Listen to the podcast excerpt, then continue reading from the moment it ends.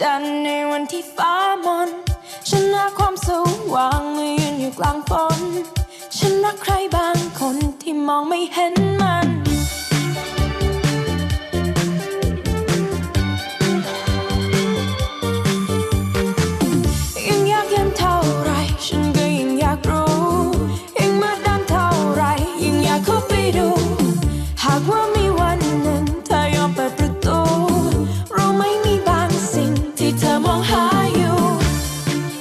时间十二点零八分，这里是正在直播的文艺大家谈，来自中央人民广播电台文艺之声。各位好，我是小东。各位好，我是小昭。近日有一部泰国电影热度很高，影片脑洞大开的作弊方式、紧张如谍战一样的节奏啊，以及超然的剪辑，让观众大呼过瘾。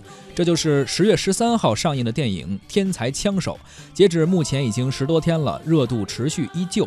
看过的朋友普遍反应还是不错的，甚至还有不乏二刷者啊。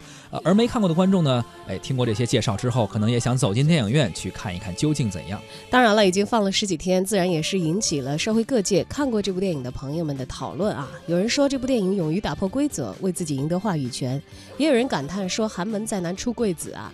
还有人呢思考的是如何做好人生的选择题。那么这部电影很明显也是在青年的观众群体当中引起了很大的共鸣。的的确确，其中也有很多观众感受到了属于青春电影特有的一个励志感。是，都是从那个年纪过来的嘛。看到这些他们在考场上的一些经历，可能也回想到自己的青春。对，谁还没考过十几二十年的试啊？是。电影《天才枪手》于十月十三号登陆内地各大院线，截止目前呢，已经有十余天了，热度依旧。不少没有看过的观众也在跃跃欲试，想要走进影院。也有看过一遍的，哎，还继续在二刷、三刷。是。那么近期呢，呃，这段电影的呃，这个电影呢，曝光了几款这个粉丝的自制海报。嗯。大家都知道，在电影上映之后再出现的海报，一般来说要么是粉丝出于热情自制的，对；要不然呢，就可能哎，票房破十亿啊，破二十亿啊，三十亿。我们印象可能很深的，前一段时间这个《战狼》一直把那个。破亿的海报刷到了这个破五十亿啊！对，包括这个电影也后来在上映之后陆续推出了一些片段啊，长很长的预告片啊等等，包括里面在考场中遇到的困难呀，还有里面一个主角。小林用钢琴做暗号，帮助同学开开启一个作弊模式等等吧，呃，都是给观众留下了非常深刻的印象。不知道各位听众朋友，您是不是看过这部电影呢？欢迎您在收听节目同时呢，参与到我们的互动中来，可以关注文艺之声的微信公众号，发来文字留言，还有机会获得免费的电影票和演出票。今天我们送给大家的是由北京民族乐团推出的国乐新京剧《春江花月夜》在二十九号上演的演出票。该剧呢，通过京剧艺术与音乐的融合，将诗人张若虚和他的千古名作《春江花月夜》转化为了一个呈现于舞台之上的传奇故事。关注文艺之声的微信公号，发送名字加电话加《春江花月夜》，就可以有机会获得我们赠出的演出票了。除了演出以外呢，还会请您看电影。十月二十九号周日中午十一点，卢米埃影城北京芳草地店，文艺之声观影团包场，请您观看《全球风暴》，有四十个 VIP 的席位。发送姓名加上电话加《全球风暴》到文艺之声的微信公众号，就有机会获得电影票。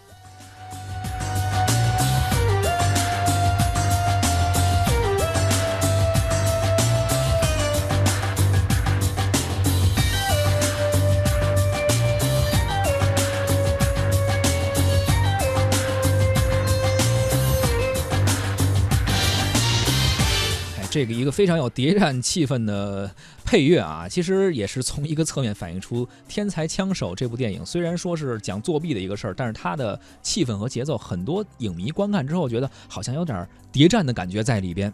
嗯，节奏感很强烈啊，同时呢也充满了紧张刺激的一些环节。是，呃，犯罪题材的电影其实大家看了不少了，但是呢，你把这个考试作弊作为主题，这样的电影好像确实是很罕见的啊。对，原来我们见过很多作弊的这个事情，或者作为一个元素啊、一个桥段呀，往往出现在某部电影，包括我们比较熟悉的周星驰的电影，像《逃学威龙》啊、《长江七号》啊，都会有这种无厘头的作弊的桥段。但是真正把作弊当成一个完整的题材来拍，除了九六年日本有一个电电影叫《史上最》。大作弊战争之外，恐怕真的就只有，最近上映这部《天才枪手》。而且啊，这个电影里头列举了很多稀奇古怪、脑洞大开的一个作弊的方法啊，但它终究是一部喜剧的电影，以搞笑为目的。但是《天才枪手》它本身对于作弊这件事情的关注的的确确是胜过很多，包括你刚才提到的这个《逃学威龙》啊，是《长江七号》啊，它可能只是作为一个情节设置，但《天才枪手》作弊这事儿就是他主要关注的一个事情。而且除了一些搞笑啊、有意思的桥段之外，他还是非常真实的拍摄了作弊的过程、心理，而且很严肃的讨论了一下这个话题，讨论了作弊之后背后反映出的一些社会啊，包括关于关于泰国的教育制度的一些问题。除此以外，在拍摄的手法上，这部电影把这个注定了会小格局的题材，其实拍出了像我们所说的谍战一样的紧张的气氛、啊，是融合了校园、悬疑、成长和青春等等很多的元素。有网友把它称为“考场碟中谍很贴切。”，而导演和编剧呢，对这种题材的把握和创新是非常值得点赞的。这部泰国新晋的票房冠军，在中国的上映当天呢，就获得了好评。目前呢，豆瓣的评分停留在八点三的这个高水平的位置，而烂番茄的新鲜度呢，也是很少见，百分之百好评啊。很高的一个评价了。电影《天才枪手》根据2014年亚洲最大考场作弊案的真实事件改编，讲述了两个天才少年出于生活所迫，一次又一次的帮助他人作弊，甚至犯罪的这样一个故事。包括飞鞋传橡皮、钢琴曲做暗号等等，巧妙的利用时间差跨国作弊。三场作弊战争呢，难度也是步步升级，一场比一场的拍摄节奏更加紧张刺激。影片并不是太大的制作，但是呢，凭借巧妙的音效设计和快节奏的剪辑，以及镜头之间的切换啊，还有特写，应该说是非常燃。嗯，有很多的观众表示说，看《天才枪手》甚至比自己亲自上 考场还紧张啊！手心里的汗都冒出来，心都快跳出来了。而导演呢，用了好莱坞式的经典越狱片的拍摄方式，以抢银行的戏路啊，拍出了这个悬疑谍战感，啊，着实是让很多观众都大呼说眼前一亮的。而关于这部电影，很多看过的观众，他们又是如何评价的呢？我们也采访了一大批的学生观众朋友们。电影中最让我印象深刻的就是他们作弊的手法，挺好看的，就感觉自己在电影院里面经历了两三场考试。嗯，最深刻的就是还是他第一次作弊的原因，就是因为老师那个老师谁上他的辅导班，然后呢，他就就是那个题目就是他辅导班给的题，这也是因为老师的不公平，才引起了他第一次作弊的行为，才导致了学生之间的不公平。呃，就是整个电影的节奏很快，呃，他描述的很多人都似曾相识的考试的一幕，其中呢有几个作弊的画面呢，让人感觉也是似曾相识，并且呢这个节奏非常的快，让人觉得心里也特别的刺激。呃，总体呢，我觉得泰国电影比较注重节奏上的把控。我最近也在参加这个雅思考试，然后呢，我确实在参加考试的过程中，我也了解到会有一些作弊的风声。我觉得它在一定程度上的确是影响到了其他考生的利益。我通过这部电影呢，就就看到了，其实原来作弊不比考试要简单的多。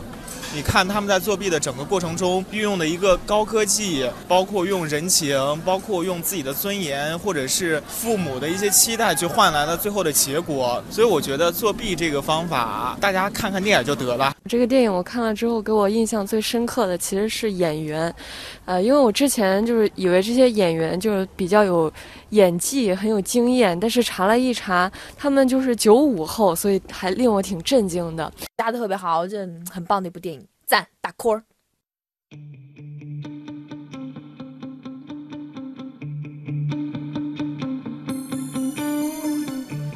除了新颖大胆的题材和拍摄技法高超之外啊，影片本身所折出折射出来的一些话题，也是引发了社会各界的关注。《天才枪手》是聚焦泰国的教育体制和贫富差距等社会的痛点，台词中也不乏像“让我们团结起来，取得超越教育的分数，去我们想去的任何学校”，包括“就算你诚实，生活照样在欺骗你”，以及“从明天起，这个世界就是我们的了”等等这些金句，也是引发了很多观众的思考。但毕竟是一个青春电影啊，青春电影常见的呢是向上的、昂扬的、励志的结局，所以最后呢，这部影片还是给出了一个正能量的收尾。如何做好人生的选择题？小林虽然是这场作弊战争的大 boss，但是无论出于什么样的原因，作弊呢终究是错误的。要积极的去面对现实，在相对公平的大环境下去寻求平衡。不要以为靠一些小手段啊就可以获得人生的成功，勇于承担责任，坦然的去面对，才可以问心无愧。只有你不需要作弊，才能够笑对这个世界，活出最真实的自我。很多观众呢也大赞这部影片确实励志啊。电影《天才枪手》所表现的不只是考试，其背后反映的话题性的内容呢，也是值得我们每一个人深思的。而同样是青春题材的电影，作为一部小成本的类型片，在没有流量明星的情况下，为何能够获得如此高的评价？凭什么碾压国产的青春电影呢？评论员胡克飞特意去看了一下这部电影《天才枪手》。这部电影啊，对于我来说和《王牌特工二》一样，关注了很久，也期待了很久。这部片啊，我之前翻看过一些台湾同行的电影报道，他们那边啊，对于这个电影的评价很高。同时呢，台湾翻译的这个名字我也更喜欢，叫什么呢？叫《模范生》。我不知道咱们引进之后是什么原因改了名字啊，我也不懂泰语，所以不知道这个片子本名应该到底叫啥啊。其实这俩名字一看就能知道，《天才枪手》这个名字。明显更娱乐化、更商业化一点。那从票房上来说，明显比《模范生》更吸引人。但是如果你真的把这部片子当做一个青春题材的商业片看的话，那就大错特错了。其实呢，泰国电影一直在国内的关注度不高啊。很多人可能跟我一样，估计就看过《初恋那件小事儿》，剩下的时候呢，人们总会感叹泰国的广告特别好啊。互联网上时不时呢会流出一些泰国的广告啊，热炒，短小精悍，尺度巨大，但是饶有滋味儿。其实这很说明一些问题。从制作费用、明星等级、市场大小来说，我觉得泰国如今呢是没法和咱们的电影市场来比较的。但是说单独从作品上来看，基本上能呈现到我们票房上的这些泰国电影，总体水平还保持着一个比较不错的状态。《天才枪手》这部电影讲的是啥呢？我不怕给你们剧透，因为我断定没有多少人真的会去看这个片儿。这个片儿讲的是啥？讲的是几个中学生作弊的事儿。两个高材生，男女主角都是家庭缺失，经济条件比较差啊。两个孩子为了能完成自己出国留学、改变家庭生活的目的，去帮同学收费作弊啊。从最初的小打小闹，变成有组织、有预谋的团伙型、跨国型作弊小团伙。最后呢，这个女主角良心发现去自首啊，男主角呢则彻底黑化，在这条道路啊道德的不归路上走了下去。故事呢就是这么个故事。为什么好看呢？首先啊。这拍摄手法上，人家从根儿上就不是按照咱们这种青春校园路子走的，人家是按照《碟中谍》那路子走的。从镜头上来说，多种镜头啊，节奏的切换，快慢的拿捏啊，人们为一个作弊的事儿啊，看出一种惊心动魄的感觉啊。说白了，作弊这个事儿啊，咱都门儿清啊，甭管您做没做过弊，咱没吃过猪肉，不也瞅过猪跑吗？啊，理论上来说，我们到这个年纪不会为作弊这个事儿大惊小怪，但是还是会跟着。导演的镜头语言为这几个孩子捏一把汗，哎，这就有意思。第二，演员不装嫩啊，虽然这几个演员也不是高中那个年纪，但起码没有差距那么大啊，看上去呢也不是鲜肉那个类型的。这女主这长相怎么形容啊？比舒淇胖一圈，眼睛是林忆莲那种啊，刀剌的那种眼睛。走马路上你瞅这姑娘，你指定不会想看第二眼。就这种女女主角，这样的演员，完全通过演技把大家的目光完全放在了剧情上。咱们这边这校园青春剧，恨不得多少光多少粉，全整这男女主角脸上啊！这男二女二都弄得倍儿漂亮，感觉他们要是不漂亮，这校园片就没人看。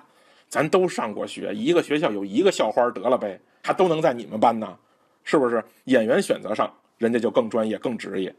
最后就是什么呢？人家对于题材的这个把握呀，因小见大，演的是个啥事儿？是个作弊的事儿。但是你如果觉得这个片子就是演了个作弊的事儿呢，那你又白看了。啊，这个片子里有什么？有贫富差距，有文化差异，有阶级区分，有校园黑幕，有教育费用，有人性和亲情，整个就是一个浓缩的小社会。反映的是啥？反映的是泰国人对当下的一种担忧，映射到教育上，缩小到作弊上。哎，这就是我之前说泰国电影也好，广告也好的一个特别好的一点，就是从不贪大。哎，就这么点小事儿，哎，演出来就那么扎心。青春是啥？青春确实包括荷尔蒙爆发，确实包括春心荡漾，确实包括热血冲动上头，但这怎么能会是我们青春的全部呢？啊，伴随我们这么多年的校园生活，多年以后我们津津乐道的，难道都是当年和哪个姑娘起过腻吗？那咱们是不是也太没出息了？青春是那一段我们通过校园建立价值观、人生观的时期，在这段时间里，我们从一张白纸变成了各种颜色。每日通过在校园的生活和周围人接触，我们学会了怎么说话，怎么生存，学会了去寻找理想，探寻真理，维系朋友，啊，找到生活的目标，这些才是我们的青春，对不对？那奉劝那些拿青春校园题材试手的导演们，题材是青春，不代表您就可以懵懂着拍啊，放纵的演，无耻的骗，你们说对吗？Hello, darkness, my old friend. I've come to talk with you again. Because a vision softly creeping left his seats while I was sleeping. And the vision that was planted in my brain still remains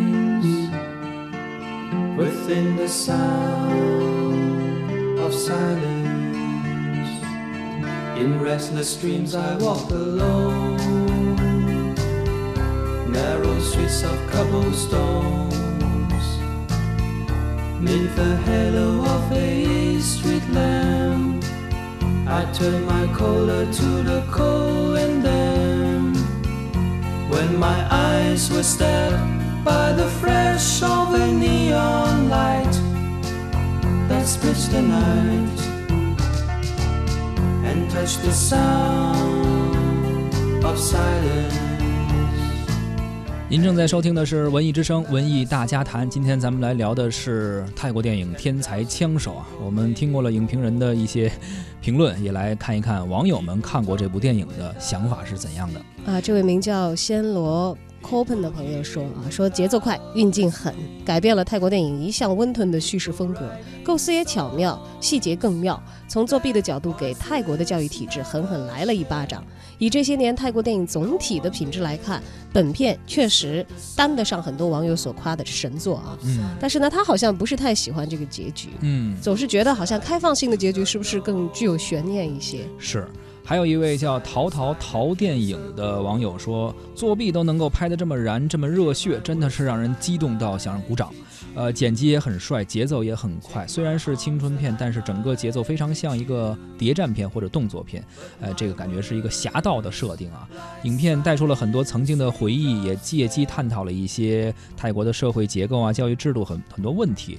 呃，特别他还强调说，几位小演员表现得非常不错，有点让人羡慕与嫉妒了。看人家的青春片拍的已经到这个程度了，啊，还有这位叫凡人的朋友啊，他说说神作有点过誉，嗯但绝对是今年非常具有话题性的一部泰国的电影。天才的学生要么不作弊，要做就做成一部跨国谍战大片，惊险又跌宕又刺激。